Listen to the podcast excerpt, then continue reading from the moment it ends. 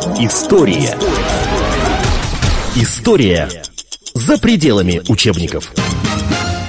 Это радио и телевидение «Комсомольская правда». Это программа «История за пределами учебников». Цикл «Новейшая история».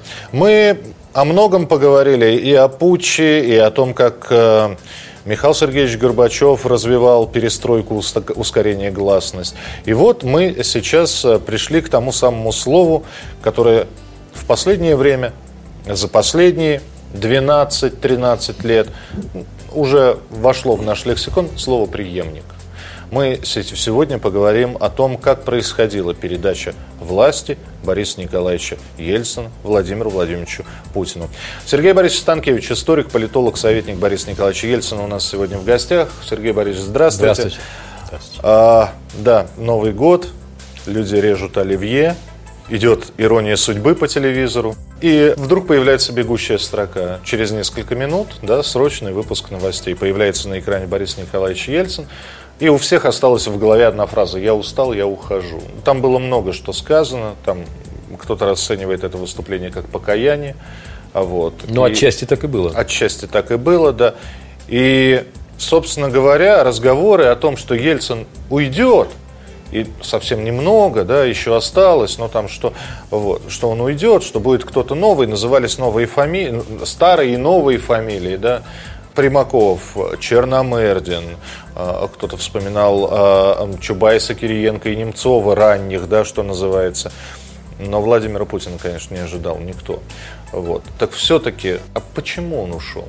Вот действительно, да, э, это, это затяжная болезнь, это аортокоронарное шунтирование, это сложные президентские выборы 96 -го года, это, опять же, нестабильная экономическая ситуация и серия террористических актов, которые ну, достаточно периодически происходили у нас. Э, Все это накопилось и действительно появилась усталость.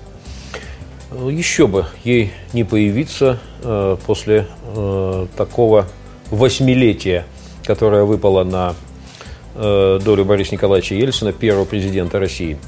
Э, вообще, э, Россия представляла тогда и до сих пор во многом представляет собой транзитное государство.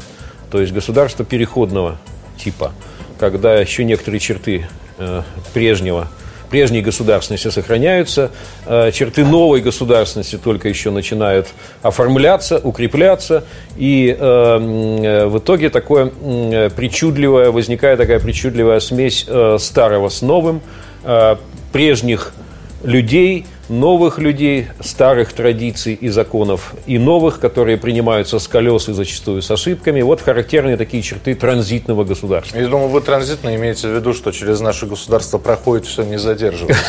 Ну Хотя кто-то скажет, что именно в этом смысле тоже его можно воспринимать. Э, вот. Так вот, э, для лидера такого транзитного государства, их довольно много, кстати, в мире, Россия не единственная, э, есть две важнейшие задачи. Первая задача – как прийти к власти, а вторая, не менее, а порой и более важная, как уйти из власти и как ее передать.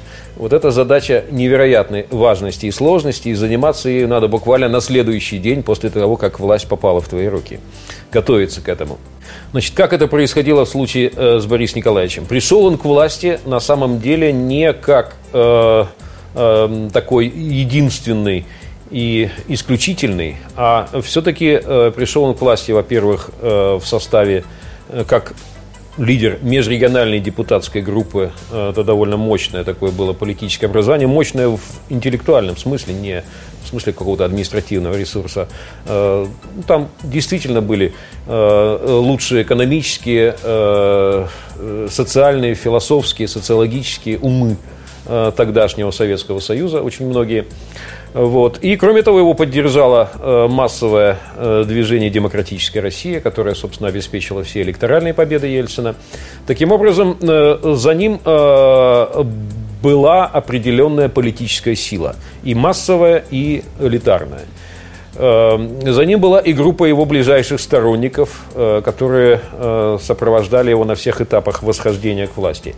Э, после того, как Ельцин стал правли... Э, реальным правителем России э, в 1991 году, после того, как союзный центр над ним уже не нависал, ну, началась некоторая Он стал формировать свой режим, и началась и его собственная внутренняя трансформация. Собственная внутренняя трансформация состояла в том, что постепенно он избавлялся от соратников, заменяя их функционерами. Поначалу предполагалось, вот когда э, еще только э, писалась э, структура новой российской власти, описалась она на даче э, в Архангельском, это такой дачный поселок правительства России, дача номер 15 знаменитая, где э, э, собиралась в разных составах ельцинская команда, и э, где впервые было написано на большом листе ватмана «Администрация президента России», и начали чертиться квадратики, стрелочки, из чего она должна состоять. А, значит, ну и многие другие документы тоже там рисовались и писались. Также структура правительства России, которая потом Ну, я понимаю, что Гайдара. да, для Новой России это все было впервые, поэтому... Абсолютно впервые. Даже сам термин «администрация президента», в общем-то, э, по э, названию э, восходивший к американской системе политической, но все-таки мы наполнили его собственным российским содержанием. Так вот, когда все это делалось, предполагалось, что все понимали тогда, те, кто там собирался, что Борис Николаевич был полностью сформирован как политик, как государственник советской и коммунистической системой. И что это уже записано в его генетический код. Поэтому в голове структура политбюро есть, а вот как по новой... И, и, и что этот код будет э, неизбежно себя проявлять. Вот. Кроме того, вопросы о том, как э, выглядит рыночная экономика и как э, должно существовать, функционировать демократическое государство во всех его подробностях. Конечно, эти вопросы перед ним никогда раньше не стояли, и дискуссии на эту тему с ним вести было бессмысленно. Я прошу прощения, Сергей Борисович, а кто знал о том. Ведь э, все выкормленцы, э, э, ну, какая-то... все кормились из одного гнезда под названием советская власть, советская экономика. Во всяком случае, какие-то знания о том, как э, устроены иные государства, как функционирует избирательная система, как э, действуют политические партии и так далее, все-таки были у многих. И речь шла о следующем, иными словами, что э, Ельцин остается символом новой государственности, он обеспечивает наше движение вперед, а рядом с ним должна действовать достаточно сплоченная команда сторонников, обеспечивая, э, нивелируя какие-то недостатки Ельцина, которые тогда уже были очевидны, э, компенсируя отсутствие тех или иных знаний, тех или иных программных установок в нем и формулируя какую-то внятную стратегию и удерживая его в рамках этой стратегии. То есть должно быть такое своеобразное коллективное президентство. Даже тогда попытались создать Государственный совет э, из 15 человек рядом с Ельциным, который из ближайших соратников, который помогал бы ему справляться с президентскими задачами. Все Не тут-то было. Тренерский штаб, да, такой. Да, такой тренерский штаб. Не тут-то было. Государственный совет собрался э, ну, раза 4-5, после чего Ельцин перестал ощущать в нем необходимость. Консультативный совет президентский консультативно-политический совет, куда входили э, вот те самые лучшие умы из межрегиональной группы, который тоже собирался несколько раз. Ельцин на нем поприсутствовал, очень скоро ему стало скучно слушать академиков хотя там были очень серьезные и солидные идеи, вполне работоспособные высказывались. Появилась команда э, таких вот административных выдвиженцев, преимущественно из э, силовых кругов, вокруг него, которые начали петь ему осанну, говорить, какой он гениальный, э, восхищаться каждым его решением, рассказывать ему анекдоты, Вы накрывать... не про Павла Грачева сейчас э, Ну и в том числе, в том числе, но не только. Да, накрывать э, стол появился президентский теннисный клуб, куда постепенно переместился центр принятия многих решений после тенниса и э, за столом. Не скажу, что это как бы полностью э, и немедленно изменило Ельцин. Нет, он оставался прежним во многом, и до него можно было достучаться, докричаться, и он слушал, он, э, конечно, э, и многие вещи были ему неприятны, а небольшая группа соратников, Галина Старовойтова, Анатолий Собчак, я в том числе, э, Гавриил Попов, э, они э, сохраняли за собой привилегию говорить ему многие, в том числе, неприятные вещи. Они должны быть аргументированы, то есть как Борис Николаевич все воспринимал, то есть когда вы приходили, да, ар- аргументы у вас здесь, да, вся фактология, вся цифирь, что называется, и говорили, Борис Николаевич, вот тут вот так. Но трудно не поверить, когда все на бумаге аргументированно изложено, более того, подкреплено словами. И тем не менее, э, некоторые решения Бориса Николаевича, они зачастую шли в разрез с аргументацией, с, с логикой, простите. Ну, он всегда говорил, что у меня семь источников информации, и вы не единственный источник. То есть, э, спасибо, я подумаю. Было тоже между нами принято, мы заранее об этом договорились, э, к президенту не приходят с проблемами, только с обоснованными вариантами решений. Ну и так далее. То есть мы пытались, в том числе и я как раз занимался тем, что пытался писать многоходовые сценарии. Напомню, что Ельцин оставался, и надо отдать ему должное, принципиально оставался до конца все-таки приверженцем демократического стиля управления, в своем своеобразном, конечно, изложении, поэтому в стране действовало множество политических партий, в стране были в том числе не только э, зависимые от государства, но и независимые профсоюзы, многие политические силы действовали, и поэтому нужно было, ну и кроме того, был оппозиционный Верховный Совет, с которым он непрерывно боролся, поэтому нужно было действительно выстраивать многоходовые сценарии. Ну, э, Простые я... ломовые решения не проходили, но постепенно он все менее тяготел к сложным решениям, к тому, что нужно с кем-то договариваться, кому-то уступать, идти на какие-то компромиссы, и все более стремился к простым простым авторитарным решением. решением. Авторитарным. И вот эта линия нарастала. Особенно активно после 93 -го года. После того, когда... Вот это было, собственно, 93 год, и конфликт э, вокруг Верховного Совета стал переломной точкой. Э, вокруг 93 -го года э, была такая последняя, пожалуй, серьезная борьба между либералами в окружении Ельцина и силовиками. Либералы отстаивали э, то, что нужно выходить одновременно на выборы вместе с депутатами Верховного Совета и передать решение конфликта народу. Силовики отставили силовой вариант. Тот факт, что Ельцин пошел по силовому варианту, тот факт, что он вроде бы принес ему победу, и он сразу воодушевился, показывал, что вот эту линию и надо продолжать. Поэтому э, после 93 года вот эта трансформация, особенно и с учетом приватизации, начавшейся массовой, э, ускорилась трансформация Ельцина, и он э, не нуждался в соратниках более они заменялись на послушных, лояльных функционеров, э, и э, утверждался такой уже э, его внутренний такой культ собственной непогрешимости.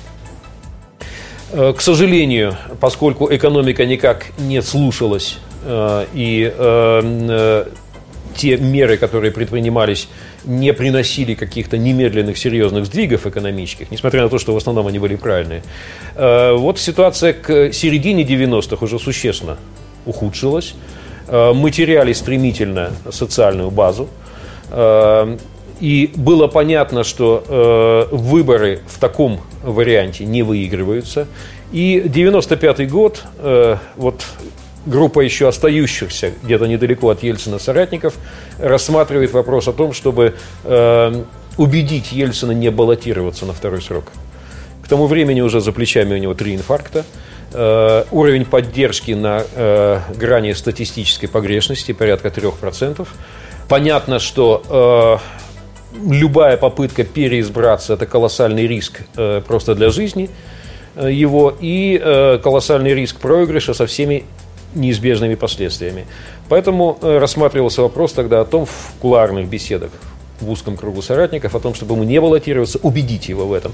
Да, а выдвигать тогда Анатолия Собчака, который был мэром э, э, Санкт-Петербурга, э, был невероятно тогда популярен, был на пике своей формы и избирался он вполне уверенно тогда по всем опросам. Это было возможно. Э, ну, естественно, речь шла не о том, чтобы э, делать это э, вопреки Ельцину и в борьбе с ним, а о том, чтобы мы договорились. Ельцин становится Дэн Сяопином российским, и э, тогда осуществляет операцию преемник. Тогда. Тогда это можно осуществить было демократическим путем. Не знаю подробностей э, всех, как он эту идею э, переваривал, как он ее переживал. Э, с Собчаком у него был на эту тему разговор. Но в итоге от идеи отказались. И, как всегда бывает, на тех, кто принес идею, пала тяжелая рука. Вот.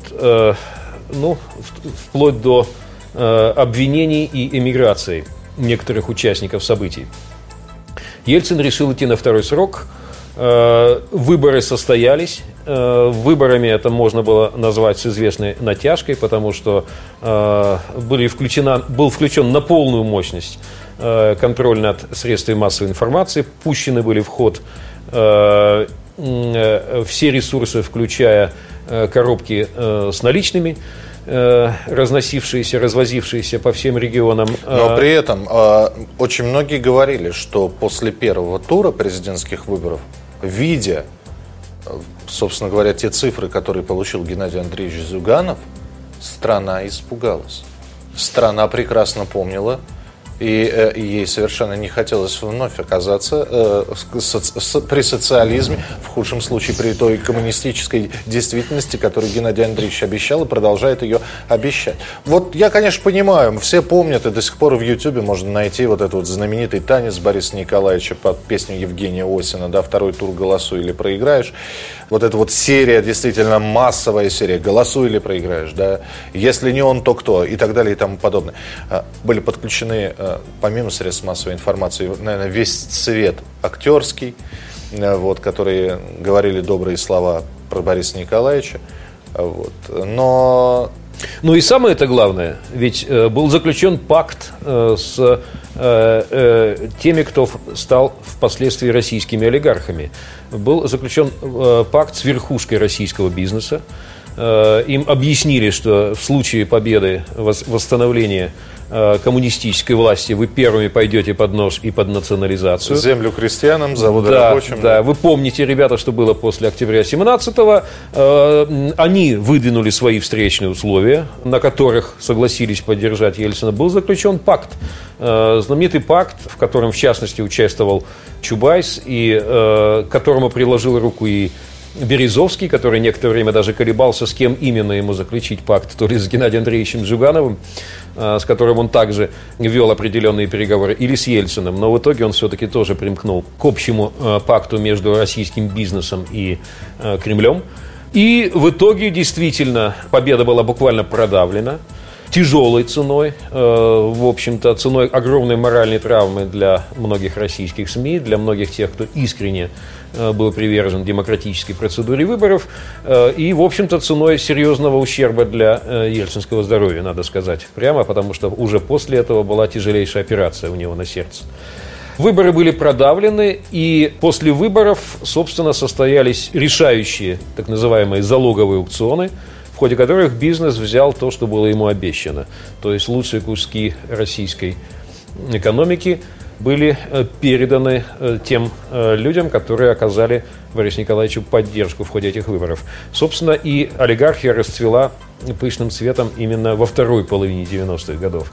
И во второй половине 90-х годов как раз появилось совершенно новое в поведении капитанов российского бизнеса. Они впервые почувствовали вкус к политике. Вот в ходе этих выборов они к ней активно приобщились.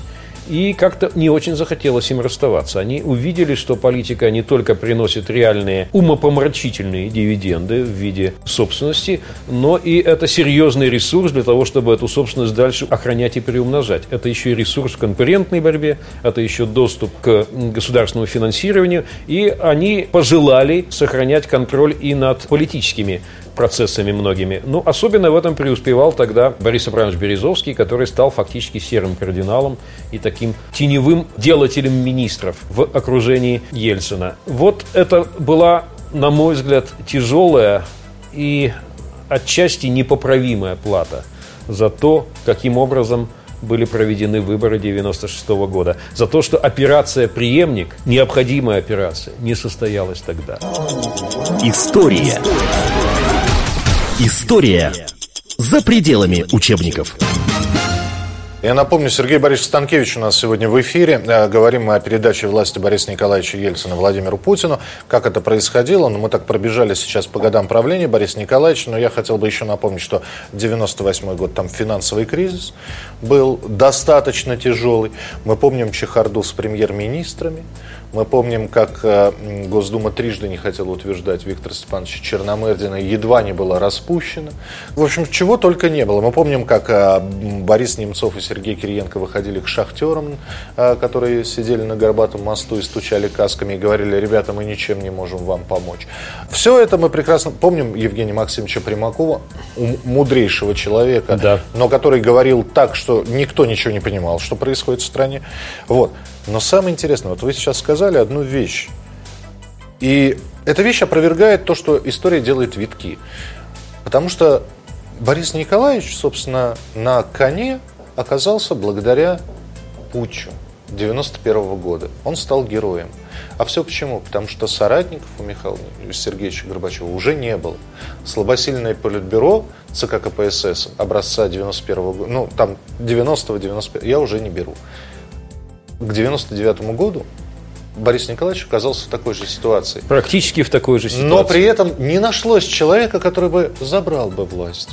Объявил бы Бориса Николаевича больным, неспособным выполнять э, свои обязанности. Да? То есть повторение, повторение мать учения. Как бы. уже, уже без ошибок 91 -го года было бы. Времени совсем немножко 8 не нашлось. Нет, нет, страна была уже принципиально не та, и такого рода сценарии э, в России уже не проходили. Э, понятно было, что просто уйти и оставить пост тому, любому, которого изберут, Ельцин не мог именно в силу транзитного характера государства.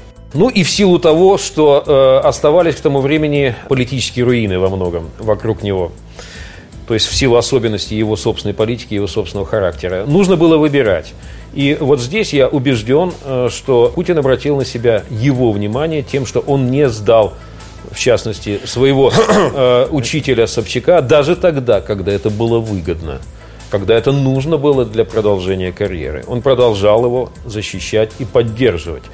И э, вот эта его позиция принципиальная, что он держит слово, он не сдает, он выполняет обязательства, то время, когда была уже полная вакханалия, когда э, верить никому было нельзя, когда никто слова не держал, когда каждый боролся только за себя и все со всеми боролись, вот э, это не могло не обратить на себя внимание. Я думаю, это сыграло решающую роль. Конечно, какие задачи при этом Ельцин решал? Были ли личного свойства задачи? Конечно, были. Э, нужно было избежать того, что падало на любого лидера Э, транзитного государства. Значит, э, нужно было избежать молота репрессий последующих в отношении себя и своих близких. Эта задача ставилась, но уверен, что она не была единственной.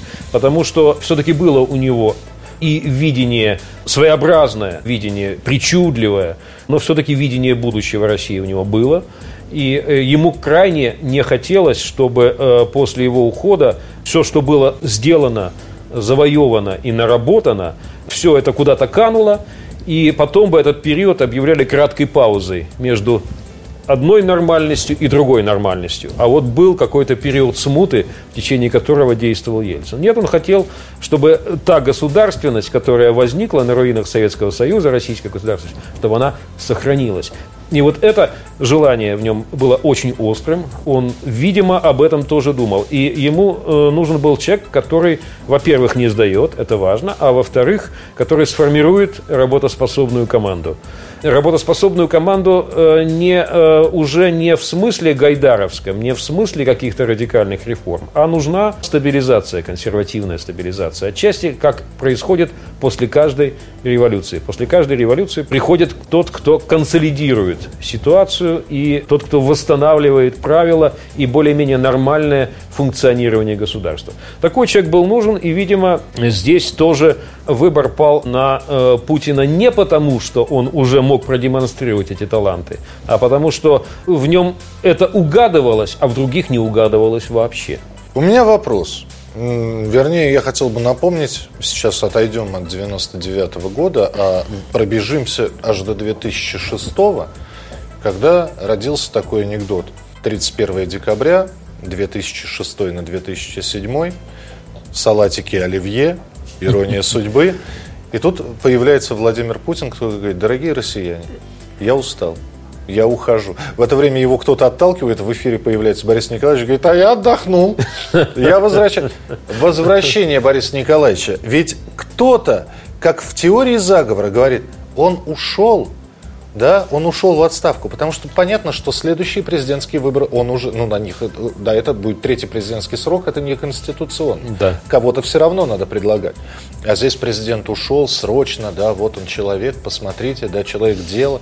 А Владимир Путин специально не стал избирательную кампанию широкую проводить в 2000 году, мы все это помним. Но были намеки на то, что он вернется. В 2004, в 2005? Да нет, ну таких намеков, э, в общем-то, не делалось. Э, был намек другой, что он останется вот тем самым Дэн Сяопином, которому ему предлагалось стать в 96 году, гораздо раньше. вот, что он будет где-то рядом, он будет мудро советовать. Вот э, такого рода э, жесты делались. Но э, что здесь важно было? Ведь и зачем потребовался этот драматический уход? Э, э, поскольку вот этот выбор на Путина, ставка на Путина сделалась э, э, достаточно поздно, надо было дать ему шанс э, чуть-чуть приподняться и стать известным народу, государству, избирателям. Надо было дать ему необходимый разгон. И для этого он должен стать исполняющим обязанности и с этой площадки уже избираться, уже фактически контролируя власть. Тем самым не возникает паузы, обеспечивается преемственность, чтобы, не дай бог, вот в этот период не рвануло где-нибудь в нашем обширном государстве. Вот этот гандикап, эту фору Путину обязательно нужно было дать, и здесь, может быть, даже Ельцин где-то себя переломил. Потому что выйти вот так в Новый год, фактически произнести несколько покаянных фраз и уйти самостоятельно, не в торжественной обстановке, а вот таким образом – это, в общем, э, достаточно болезненное решение для него, но он понимал, что другого варианта у него нет. Это были чрезвычайные обстоятельства транзита власти. По вашему мнению, Сергей Борисович, это было все-таки его решение? Не было, бы, не было ли давления, не было ли опять той же самой сделки? Нет, нет, это было, несомненно, его собственное решение, на которое, конечно, повлияла в значительной степени э, семья, потому что без каких-то интимных, родственных аргументов все-таки такие решения не принимаются. Э, политически он понимал необходимость, но думал, э, вот всегда, э, особенно когда за плечами такая жизнь, такая биография, такая эпоха великих перемен, всегда думается, но ведь до сих пор-то как бы и не из таких проблем выходил. Но вот и сейчас все как бы сложится в мою пользу. И вот эта инерция удачливости – она как бы э, обманчивая инерция удачливости, она всегда присутствует. И я думаю, что вдруг он э, мог бы и подумать, что на чего там, давайте уж дотянем до выборов, я рекомендую, кого рекомендую, того и изберут.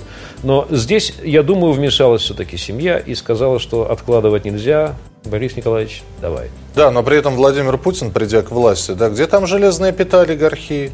Где у нас Борис Абрамович? Где у нас Гусинский? Где у нас э, многие, которые входили в окружение, да? Э, кто-то попрятался, кому-то вдруг власть перестала нравиться. И они подумали, что лучше все-таки бизнесом заниматься, а не лезть в политику. Кто-то эмигрировал. При этом э, сказать, что продолжение, Владимир Путин это продолжение политики Ельцина, но это ну, значит покривить душой. Там совершенно другая политика. В известном смысле продолжение, все-таки. В известном смысле продолжение. Я просто хочу сказать, что э, семья была, конечно, главным каналом коммуникации, э, его естественным окружением. Потому что в тот момент политического окружения у него уже не было. Мы об этом говорили. Да? Семья заменила, в том числе и политическое окружение.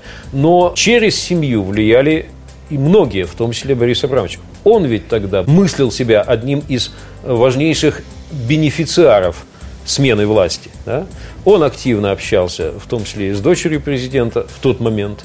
И э, я думаю, что отчасти на то, что вот так должен быть обставлен э, уход, э, мог повлиять и он, но опосредованно через семью. Но Владимир Путин, придя, делает совершенно, я не знаю, шаги, которые но начинают э, действительно нравиться людям. Это и встреча с моряками. Сложно себе представить Бориса Николаевича, который поехал бы э, разговаривать с семьями погибших подводников. Ну, Борис Николаевич как раз мог бы решиться и на такую вещь. Мог бы, да? Э, мог бы, мог бы. Э, что касается Путина, он все-таки пришел с некоторой миссией. Вот когда коммунизм уже себя изжил, и внутри него накопилась критическая масса внутренних противоречий, был запрос на сокрушителя коммунизма и эта миссия пала на Бориса Николаевича Ельцина. Могла пасть и на кого-то другого, но в силу обстоятельств пала именно на него. И он с издержками, с ошибками, э, непоследовательно, но эту миссию осуществил.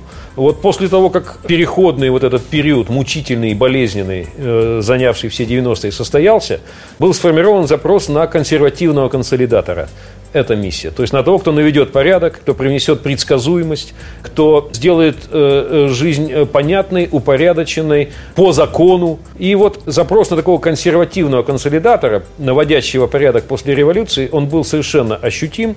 И эта миссия в силу перечисленных уже обстоятельств пала на Путина. И надо сказать, что первоначально эта миссия исполнялась замечательно. Собственно, она и была исполнена до конца почти. Неплохо. Проблемы и спорные сюжеты встали уже после, когда встал вопрос, как развиваться дальше. Потому что, да, порядок наведен, да, государство стабилизировано, да, правила стали более-менее предсказуемыми, но нужно развитие. И вот вопрос о механизмах развития и о путях развития – это уже следующая миссия. И в истории крайне редко бывает так, что человека хватает на две миссии, как правило, на какую-то одну. Но это уже как бы будущее. А вот роль консервативного консолидатора пала на Владимира Владимировича Путина. И надо сказать, может быть, это предмет отдельного рассмотрения, надо сказать, что основные задачи были в течение 2000-2004 года решены. Очередная глава новейшей истории написана нами ну, в большей степени Сергеем Борисовичем Станкевичем, историком, политологом, э, советником Бориса Николаевича Ельцина, который был у нас в программе. Сергей Борисович, спасибо большое. Это была программа «История за пределами учебников». Э, очередной рассказ очень скоро в нашем теле- и радиоэфире. Спасибо и до встречи. Спасибо. История за пределами учебников.